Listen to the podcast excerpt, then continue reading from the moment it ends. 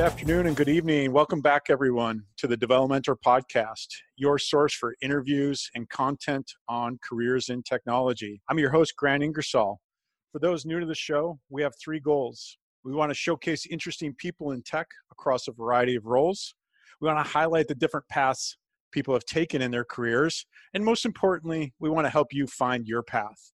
If you want to learn more, please visit our website at develomentor.com. On today's episode, I'm pleased to have Josh Wills join me. Josh is a mathematician and operations research expert by schooling who has then spent a number of years as a software engineer with a particular focus on things like statistical engineering, data science, and data engineering. He has, in many ways, been at the forefront of the data science movement and held a number of roles in the field, working to translate, at the end of the day, math into code. Along his journey, he's worked at a range of companies, including startups and big tech, Google, Slack, IBM, Indeed.com, and a few others. Please welcome to the show, Josh Wills. Josh, great to have you here. Grant, thanks so much for having me. Happy to be here. I'm glad to catch up again. I think it's been a few years since we were last on stage together at Activate. So I appreciate you taking the time out of your day to join me. My pleasure, man. My pleasure. Yeah, and so why don't we kick things off? You know, I gave a little bit of a touch of an intro there, but I would love if you could kind of fill in the blanks on some of the highlights in your career and how you thought about some of the process along the way as, as you developed your career. So I've been at this for uh, for almost 20 years now, I guess professionally. Maybe informally, I don't know, maybe 25 years, I think, roughly speaking. Lead off by saying, of course, I am currently unemployed. I was at Slack until uh, the end of October. I spent a good proper four years there. Uh, now I'm just taking some time off to kind of enjoy myself and work on random things that I think are interesting and that kind of stuff. But you know, Grant, you and I hooked up because I spent my last couple of years at Slack working on uh, search and getting kind of getting deep into the weeds of search and search infrastructure um, in particular Lucene and Solr for the first time ever, which was great. Rebuilding Slack Search was a lot of fun. Before that, I did I had a sort of unfortunate stint in management. I was Slack's first director of data engineering and built out the kind of Slack's early data infrastructure, early data engineering practice. Before that, I was at Cloudera for four years, where I was director of data science. I worked on open source projects. I gave a lot of advice to people about big data, data science, like kind of back in like 2011 or so when this stuff was just kind of becoming a thing. Did that for four years, really enjoyed that. Did four years before that at Google. I worked on Google's ad system, worked on a lot of Google's data infrastructure. I wrote one of Google's A-B testing libraries, like the experimentation framework, uh, the Java version of that was in Indeed briefly back back when I lived in Austin. I worked at IBM. At the same time I was doing Indeed and, and IBM, I was doing my master's in operations research at the University of Texas. Before Austin and before IBM, I went to Duke and I studied I studied math there. Studied very, really kind of very pure, weird, abstract algebra, algebraic geometry, kind of like not useful math, just sort of like pretty math, that, that kind of thing. I didn't really start programming until I was in high school and I did it like on my TI 85 calculator as a way to just sort of pass the time during like boring math and chemistry and physics classes like mostly that when I started programming. I'm so jealous the TI-85. I was so proud to get the TI-36 solar back when I was in high school. So that was my middle school calculator. That's the difference between your level of math and mine. I worked pretty hard for that TI-85. I saved up my pennies for it. I really wanted it. Yeah, I don't, I don't know why I thought having a really powerful calculator was like a status symbol but I was I was obviously a pretty big nerd in high school. I can relate as well. I mean, I think like you, I got a degree in math and then promptly went into computers and software as well. You kind of hinted at tease up nicely my first question. You know, I'd love to hear more about that early days. You know, like we've had a number of folks on who were physicists turned software mm-hmm. engineers. I think you're the first mathematician turned software engineer. Other than like you said, you were obscure math and yeah, I need to go get a job. How did that kind of come together for you? I was very fortunate. Like I said, doing weird math stuff. I was I had a little passing fancy interest in neuroscience uh, back in college, and I applied for one summer and won an NSF REU research experience for undergraduates uh, at Carnegie Mellon, actually doing kind of neuroscience research, like mathematical modeling of basically the patterns and sort of the structure of the rodent hippocampus that's used for spatial navigation and stuff. And so I won this thing kind of based on like math stuff. When I get to Carnegie Mellon, and they basically like plot me down in front of a Sun workstation and say, okay, you know, here are the files in MATLAB that define this model. Just go kind of, you know, get it up and running and just go play with it. And they just kind of like left me there. And I had like literally no idea what to do.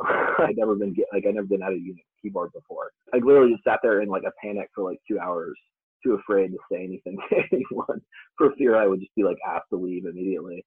And then I just like basically like monkey at the keyboard. I just typed in like Netscape and hit enter at some point, and then like a browser opened. I was like, oh thank God. Did an Alta Vista search because that was what one did at the time for Unix commands, and I kind of like learned enough Unix to kind of get by. Picked this stuff up as I went along, and uh, really started like programming in MATLAB in a pretty big way. Just really kind of enjoying it. Just really like finding it fun. And I took I took one computer science class at Duke it was really good. It was it was called Computer Science 108, Software Design and Implementation. Purely project based. It was a lot of fun. Like really, really good class. I just had to, I had a blast doing it. It was awesome. But that wasn't that wasn't really even until my senior year. So I really like went all through college before I did any honestly before I did any CS or any statistics at all. I was like kind of like basically out the door already by that time. I don't know why anyone hired me. I don't know what IBM was thinking. That's really interesting. Actually, you just uh, speaking of tickling some neurons there. I think. What year did you actually do the REU? Because I did an NSF REU program between my junior and senior year, although it wasn't on neuroscience. And it was kind of a similar experience. Plopped down at a, a workstation and said, "Here you go." So it would have been '99 and 2000.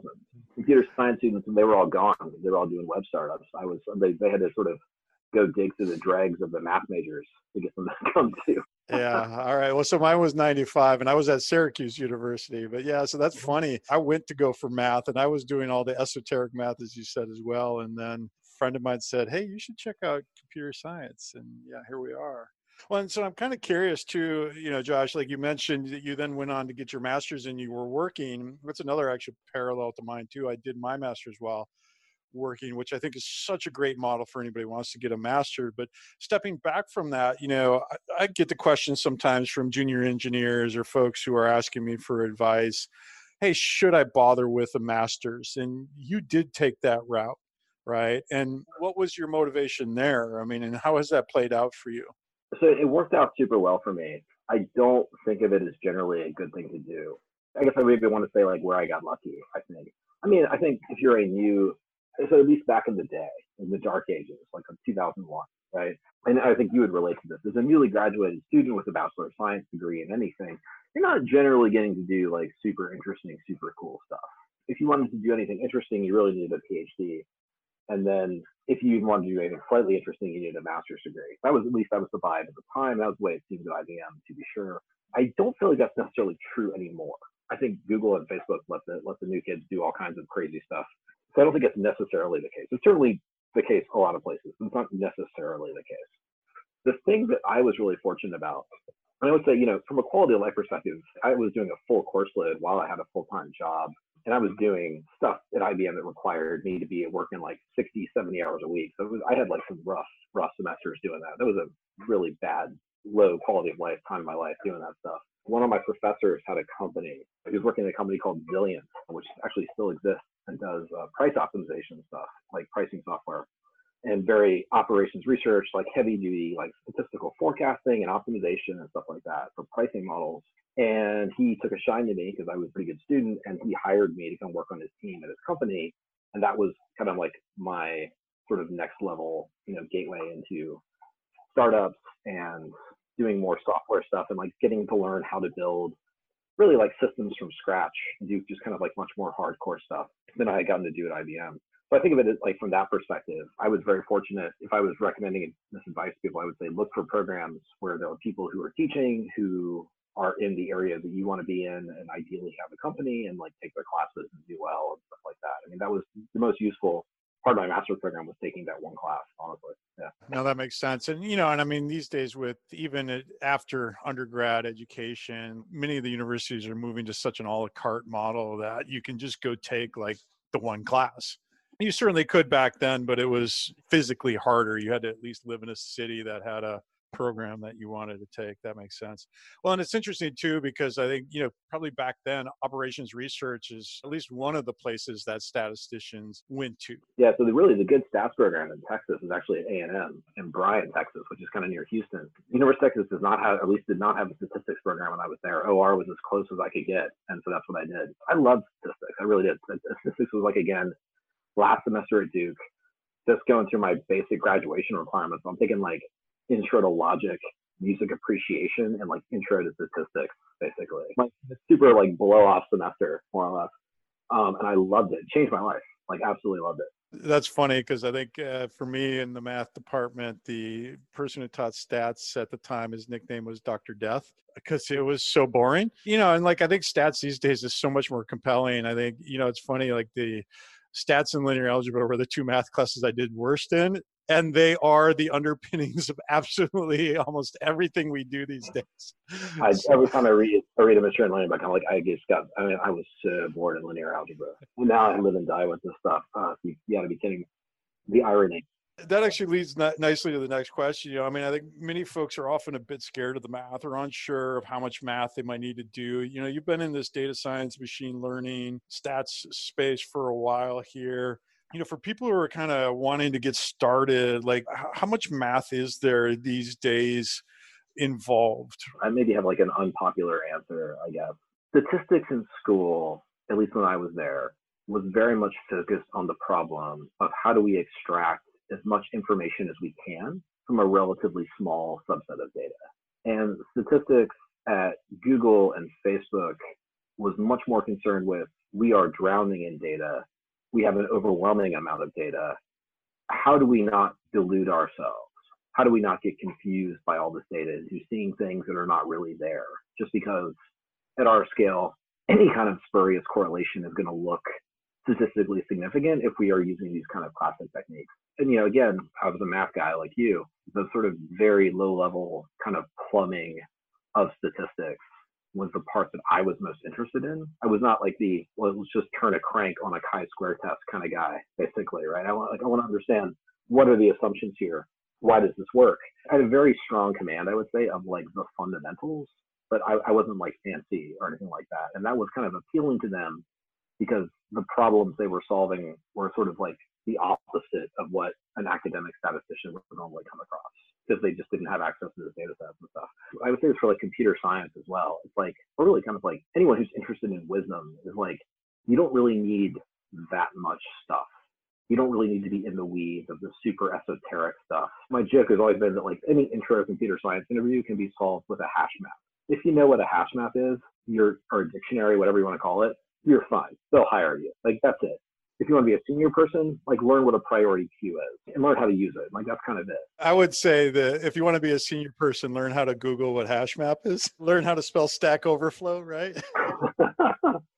I mean completely. It's kids these days. They have no idea how good they have it you know, of course, I bring you on the show for unpopular opinions, so I appreciate that, and I'm glad you call it out. I think that's right. I mean, I think it's interesting to think about a little bit on the data science side. To go on a little tangent, though, is like in many ways, the next generation of developers, it's all like stats and AI native. They're just always going to have this function that says, "Here's a score for this thing that you want to do," right? That says how much you care about it or how much you should care about it. Essentially, here's a function that says assign a probability to this input that you were just given and then do something with it. That's a pretty compelling leap up in terms of application development. It'll be a very different world for folks going forward. I think hmm. Andrej Karpathy wrote this great blog post a couple of years ago about, I think he called it like programming 2.0 or something like that. It's hard to write a really compelling, good blog post that has a good title at the same time. But he was really writing about like sort of a data centric perspective on programming to describe kind of like the future of machine learning models. We would make changes and do pull requests against data sets even more so than we would do against like code itself in some ways because the actual generation of the model and the tuning, the parameters, all that sort of stuff will just be sort of taken care of for you. It'll be like a compiler thing. Like great for folks, the five people who need to understand it, but like no one else really needs to worry about it. They can just use it. Well, and that's an interesting thing for our listeners, right? Because as you're hearing what Josh is saying here, is like there's two sides of this coin. And depending on how deep down the math rabbit hole you want to go, you could choose one side or the other, right? Like you can be mm-hmm. involved in the really low level, like theory and implementation, or you could choose to be a consumer of it. I personally recommend being a consumer. I have no idea how compilers work. I don't know how operating systems work. I don't care. They work. I don't. I don't have. Yeah, but it's a good thing somebody does. So. Very true. So as long as they can launch Netscape, I guess I'll, I'll be okay. You know, and Josh, looking at your profile, and I think you hinted at this in your intro, you had climbed up into this management role. You know, so kind of shifting back to the career narrative, and then you decided to. I don't even know what the right wording here is, but for lack of a better phrase, like quote unquote, go back into engineering. I hesitate to use even the word go back because it makes it sound like it's a bit of a regression. I'd love to hear what that insight is that you know you're you're at this point, you're climbing the ladder as as folks are often want to do. And then you say, "No, no, I like back where I was. You know, walk me through that time in your life. Sure, sure, sure. I was a like tech lead at Google. When I went to Cloudera, they made me director of data science. And honestly, just because of the role I was in, I was effectively like a developer advocate. And I got a director title because it lets you get meetings with other directors at other companies and stuff like that, not because you're actually directing much of anything. I'm trying to think of the client facing title, like that sort of thing. Anyway, I parlayed that, you know, ill-gotten gain into a real management job at Slack uh, as director of data engineering. But even then, I was director of data engineering at Slack when like I was managing one person. I'm not really a director. I'm pretty hands-on working with my one other engineer to build out all this infrastructure. It was kind of like I didn't go back to engineering. I never stopped engineering. I was always engineering. I was doing this management stuff kind of like on the side because I mean there were parts of management I very much enjoyed. I very much enjoy recruiting and hiring. I very much enjoy like doing one-on-ones, mentoring people. Very much enjoy that. It's great stuff. I do not personally super care or can really tolerate that well sitting through like a sprint review or doing a budget planning meeting or God help me sitting through a promotion process. Like I just can't do it. Slack was very kind to me. I think uh, Keith Adams, who's Slack's chief architect, said something like Josh is far too good of an engineer to be wasted in management. I really just had fundamentally no interest in the job that is required. It really is, is required to be a solid useful, good middle manager in a growing technology company. I just like computers too much, Grant. I always have. I think I remember I was sitting down with one of the other engineering directors and he like commenting on like how much courage it must have taken to like abandon my engineering director job. It didn't really take any courage at all. And it didn't take any courage for like the same reason I'm not very good at being an engineering director, which is I don't really care what other people think if you don't care what other people think, you're not going to be like a particularly good engineering director or any kind of management type at all, I would say, broadly speaking. But it did make it very simple for me to leave when I decided that I didn't like this. And there were clearly a lot of people in the world who did like doing this stuff and were much better at it than I was. That's a pretty deep insight, you know, when you think about it, because I think many of us, especially in tech, episode four, we had Camille Fournier on, and she talks a lot mm-hmm. about, you know, growth into management and up through into the C level and her really good book, The Manager's Path. Very next episode, Drew Farris, who I think maybe you know, who talks about remaining technical and avoiding management, you know, kind of two contrasting. It's really interesting to hear your perspective of somebody who dipped his toes in the water, if you will, and then realized it, it's not for me. Not for me. Yeah. Camille's book, by the way, I, I read actually like after I left management. If that book had been written like two years before, uh, it would have saved me a lot of time and, and I think I think everyone a lot of hassle. I would have read that and be like, oh, oh, I clearly do not want to do this. Okay, great. Now I can go. I'll just go hack. But I would say Camille's book actually covers, I think, the life of the senior IC really, really well. He does a great job of describing just how awesome it is. Like I said, I, I, if I had read it two years earlier, I would have just never bothered. I'd been like, oh, that's actually what I want to do. Same thing. There's probably not a week that goes by that I don't tell somebody to go read that book. Completely agree. Could not endorse it strongly enough. It's such a good book. Yeah. Especially because most management books, you know, let's face it, like they have a couple of nuggets maybe they have an acronym that's cool and maybe they you know have a, a, cool story about you know some name drop that they worked with. But like camille's book's real and it would have saved me a bunch of time too. So you mentioned keith there. Like you're setting me up here really well josh. I'm just gonna uh, say that because my next question is the name of the show is Develomentor and you know as the name says mentor i'd really love it for you to reflect on some moments in your career where you've had mentoring that have really helped you kind of figure out what's next for you and then if if you have any advice for people on how to get mentoring and how to be a good mentee, I think that would be really useful. I have a handful of people, only one of whom is famous, and even she is not as famous, I think, as, she deserves to be. Very early in my career, when I joined uh, Zilliant, that the company my professor worked at from Texas, I worked with an engineer uh, who's still a friend of mine. His name is John Adair. We kind of worked on a, a new pricing engine together, basically. And we ended up kind of building it from scratch. It was like basically me and my team of analysts, sort of proto data science people. This is like back in like 2003, roughly. Wrote up a spec, kind of like described what we wanted to have happen, how we wanted the thing to work. Brought the spec to him, and he essentially like implemented it, and I unit tested it. Would be the way to say it. And it was really, it was the first time in my life I'd ever seen like a really good engineer. He was a good 10, 15 years older than I was, more experienced than I was. Build something from like nothing like building a new product from nothing. And I got to kind of like watch it the whole way and really understand how it worked. And it really was like just one of by far the best learning development experiences of my life, broadly speaking. It sounds tedious and awful because you know what? I was like writing unit tests every day for like six months. Best educational experience of my life without question. I learned so much stuff. Like that was incredibly valuable. So I guess first, you know, bit of advice if you want like want to be a mentee is there's no work that you're too good to do. Like uh, what I think of as like the best learning opportunities of my life came from situations where I was more than willing to roll up my sleeves and do things that are not sexy and are not cool and I got to do a lot of fun, sexy stuff too. But I tell you, doing the fun, sexy stuff doesn't teach you nearly as much as doing the really dirty, thankless stuff. Second one I can think of was when I got to Google, there was an engineer there uh, named Ashish Aggarwal who worked on an earlier version of the like the experiment framework there, and a bunch of a bunch of machine learning systems and stuff like that. And I was coming from the perspective where I was very much analysis, analysis, analysis, like let's analyze all this data and build models and draw conclusions and stuff like that. And he kind of turned me on to like, why don't we just like run an experiment? And see what happens. Yeah, you could spend like two weeks doing a bunch of analysis and building a whole report, or you and I could just run this experiment on a million users on Google and kind of see what happens. And then we could find out like kind of if we were, if we were onto something in a day and like blah blah blah blah blah, it'd be better and stuff like that. That was an eye-opening moment for me. That was like a exposure to a whole new way of working. That was really really great. Um, and then my first manager uh, at Google was a woman, was a woman named Diane Tang. She actually has a book coming out pretty soon with Ronnie Kohavi, formerly of Microsoft, now of Airbnb, about kind of like large scale experimentation and A/B testing that I think is just going to be like the absolute definitive work. I was a reviewer for it, and I read it. I read some draft, draft copies, and it's just exceptionally, exceptionally good on the topic. I'm really excited about it. She's a Google Fellow.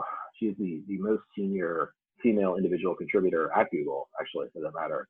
I've never met anyone who is as strong as she is, both the soft skills and the hard skills together. Like she's just off the charts on both of them. And she is very busy, but has always been very kind to me and has been a mentor to me at any of the kind of like career crossroads and stuff like that that I've gone through.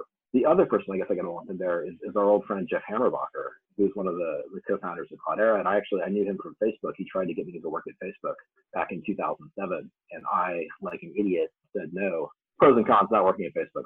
Leave that alone. But he's also great and is a great friend of mine and someone I regularly turn to for advice. He's also someone he's a math major who I think barely graduated from Harvard. He's, he's made a made something of himself as well.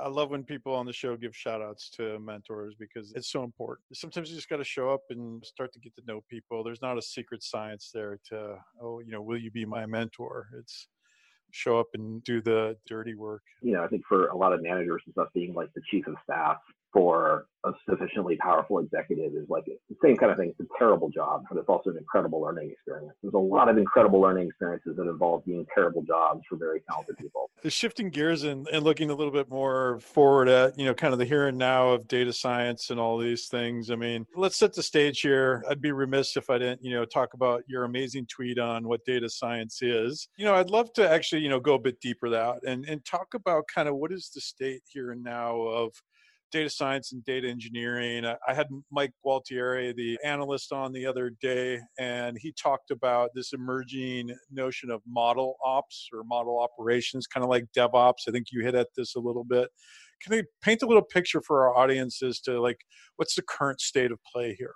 I think everything is very hard. I want to say it's all very exciting. It's also all outside of the Kaggle competition or or like kind of a textbook or something like doing machine learning in the real world is as, as you're well aware just really incredibly difficult to do especially because doing it at scale is just involves so many different people with so many different talents working together considering like their very different backgrounds and, and like the lack of kind of common language or common ways of thinking about problems and stuff like that i think you know my training as a statistician really taught me to be not pessimistic, but very like careful about what I would say that I knew in some sense. Very conservative, very much about confidence intervals, like distributions, like that kind of stuff. I think in machine learning, there's a much stronger bias towards optimism and a much stronger bias towards like, look at this, look how awesome we can do on this benchmark and stuff like that. It's, it's applying like kind of like you think about the same tools, the same principles in a lot of ways, but with this much more optimistic bent in some ways, right? and then I think with software engineering and kind of like ops or DevOps kind of stuff, there's that same sort of tension between optimism and pessimism between the person who like writes code and of course my code is great and it totally works on my laptop and therefore it to every server and the ops folks who are like are you kidding me like everything is on fire all the time, nothing works. And so you have like those different perspectives, um, all kind of coming together. You have like these poor product managers, uh, you know, the, the sort of the data ML product manager, like the person who's responsible for herding all these different cats together. It's like, I don't know, it's like, it's like trying to assemble the Avengers or something. It's like really, really tough to do. It's a mess. It's really, really hard. I don't see a lot of people doing it that well, to be honest with you. Well, and there ends the opportunity, right? I mean, absolutely, very much so. I, I, wish I could say like there's a shining city on a hill of folks doing this really well, but like even like teams I know at Google and Facebook aren't doing this super well either. Let's spend a moment just you know real quick for our listeners. There's kind of a number of different roles as I think about A/B testing that go into it, both on the user side of it and then of course the back end. Spend a minute explaining A/B testing. So I think the nature of the of the web and the sort of the scale that some of these companies operate at means that you can solve a lot of problems and sort of short circuit a lot of the discussions uh, just by trying a couple different versions of kind of anything you want, really, like colors on your website, layouts, recommendation algorithms, search ranking algorithms, different backends, just about anything you can think of, really, you know, using multiple trials. And if you have agreement and clarity around the metrics that matter and you have systems in place to measure how those different treatments impact those different metrics, you really can just crank. you really can go just really like stupendously fast when it comes to like making decisions and improving systems and stuff like that. All those things I said that I just kind of like were throwaway statements like clear metrics, systems that can tolerate the ambiguity, right? You know for sure you can actually measure what you're looking for. Those things are not free, they're not cheap. But if you have them, man, a lot of other possibilities just really like open up to you once, once they become available. Yeah, Google to a fault, like Facebook to a fault experiment on absolutely everything to ridiculous degrees in some ways. Sometimes you can get some Frankenstein things that come out of that for sure. But for some perspective for our listeners, I mean, I think, you know, again, if we tie back this trend around AI, machine learning natives, then you know as much as those functions of here's a score is the back end of that the a b testing framework in this world of experimentation is the hey how do i know it works side of the equation as opposed to the unit test or the systems test is the integration test yeah exactly. way of saying this thing works. And so you know for our listeners like who want to get into software engineering especially more on the machine learning data science side like i'd really encourage you to dig in on those. Your reference to ronnie uh, he's been a, somebody i follow a lot on this space as well and it's great yeah. to hear that him and diane are teaming up. So josh as we kind of wind down here kind of a few things you know i mean jobs and careers have a lot of ups and downs. You know, they're not all sunshine and rainbows, as we all know. Um, I love this question of what's the best thing about your role and what's the most challenging or what's the worst, right? Like as you think about data science, perhaps is the role or data engineering, what's the one or two best and one or two most challenging? Not the bad stuff. There's plenty of bad stuff. The good stuff is hard to come by. So I think doing data stuff, data science, machine learning, and even data engineering to a significant extent is mm-hmm. generally about failure most of the time. Most of the time. You try a lot of different things. The vast majority of them do not work. You've run a lot of pipelines. They all have problems. Things are broken all the time. I mean, things being broken all the time is kind of like just part of the course for, for software engineering. But like in data science, you do a lot of analysis, you run a lot of experiments, you build a lot of models. Even when you're in a good position where you're actually like happen to be working on the right problem, most things don't work it's really tough to improve sufficiently optimized baselines and, and, do better than kind of naive rules. So in that sense, I think it has that same kind of payoff matrix as say doing like hardcore science, you know, like lab science or like looking for the Higgs boson, or even say Grant, hypothetically speaking, being a mathematician and working really hard at banging your head against a problem for months on end. And then when you find it, when you do come across a breakthrough, when you do discover something and it's real, you basically can pay off an entire year or multiple years worth of investment with like one discovery, with one insight, with one experiment, with one model. That is incredibly rewarding. That is the best feeling in the world. That is publishing in science or whatever. That's the absolute best. And you live for this.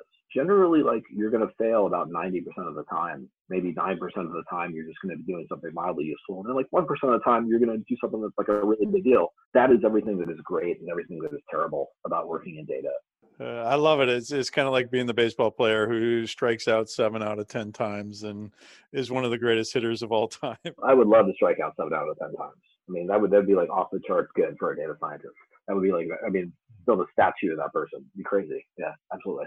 That's so true. Uh, that's definitely my observation as well. Is like, and and you know, in all fairness, though, most things are neutral. Yeah, exactly. Most things don't do anything. Sure, most experiments don't do anything most like quick insights are not really insights, that kind of thing. It's absolutely, yeah. And in some regard, you almost wish they would fail and, and not just like die a peaceful death, right? I mean, it's it's kind of an artifact of, of sort of where you start in some ways, because it's kind of like if if the business process had been like a true disaster, well, then the company wouldn't still exist. They would never have bothered to hire a data scientist to optimize it because it, they wouldn't exist to do it, right? It's just that's just the nature of the job, nature of the beast. Going towards our, our end here, I know you're a pretty avid reader. I'm wondering if you could share a book or two that have been helpful for you in your career either you know kind of traditional career books or maybe something off the charts for our listener that might give them that little nugget of insight? I read a lot. I read i'm actually just popping over to my my trusty kindle cloud reader. I'm an avid aggressive really good reader but like of code as well as books. I read a lot of code. I read code kind of for fun in a lot of ways. And being able to like getting good at reading learning how to read well learning how to read code well and learning how to like extract information from that code or that reading in a way that makes you a better, smarter person. Um, there's a book called How to Take Smart Notes. It's written by Sönke Ahrens. I think I don't. I'm, I'm almost certainly like butchering her name. Anyway, it's called How to Take Smart Notes, and it is about this method called the Zettelkasten. Z e t t l e k a s t e n. It's a method for reading and note taking, and it's just like kind of brilliant is my great passion right now. Writing sort of my own summary of what I've read and then kind of organizing this information using, because I'm a big nerd, some sort of custom Lucene stuff that I'm working on right now to organize this stuff and then kind of like surface it back to me when I write things that are related to it. You don't have to do anything like that ninja, but just getting good at reading in and of itself is, I think, the most useful skill to have these days. No matter what path you take, you're going to spend a lot of your time teaching yourself new stuff. So get good at doing it. And it starts with reading and then sort of like doubling down and trying to like maximize uh, your ability to extract and, and develop useful information from that is my my strong advice. And that's a good book to do it. Nice. I tell that to my son too but he's always like dad i'll just watch it on youtube.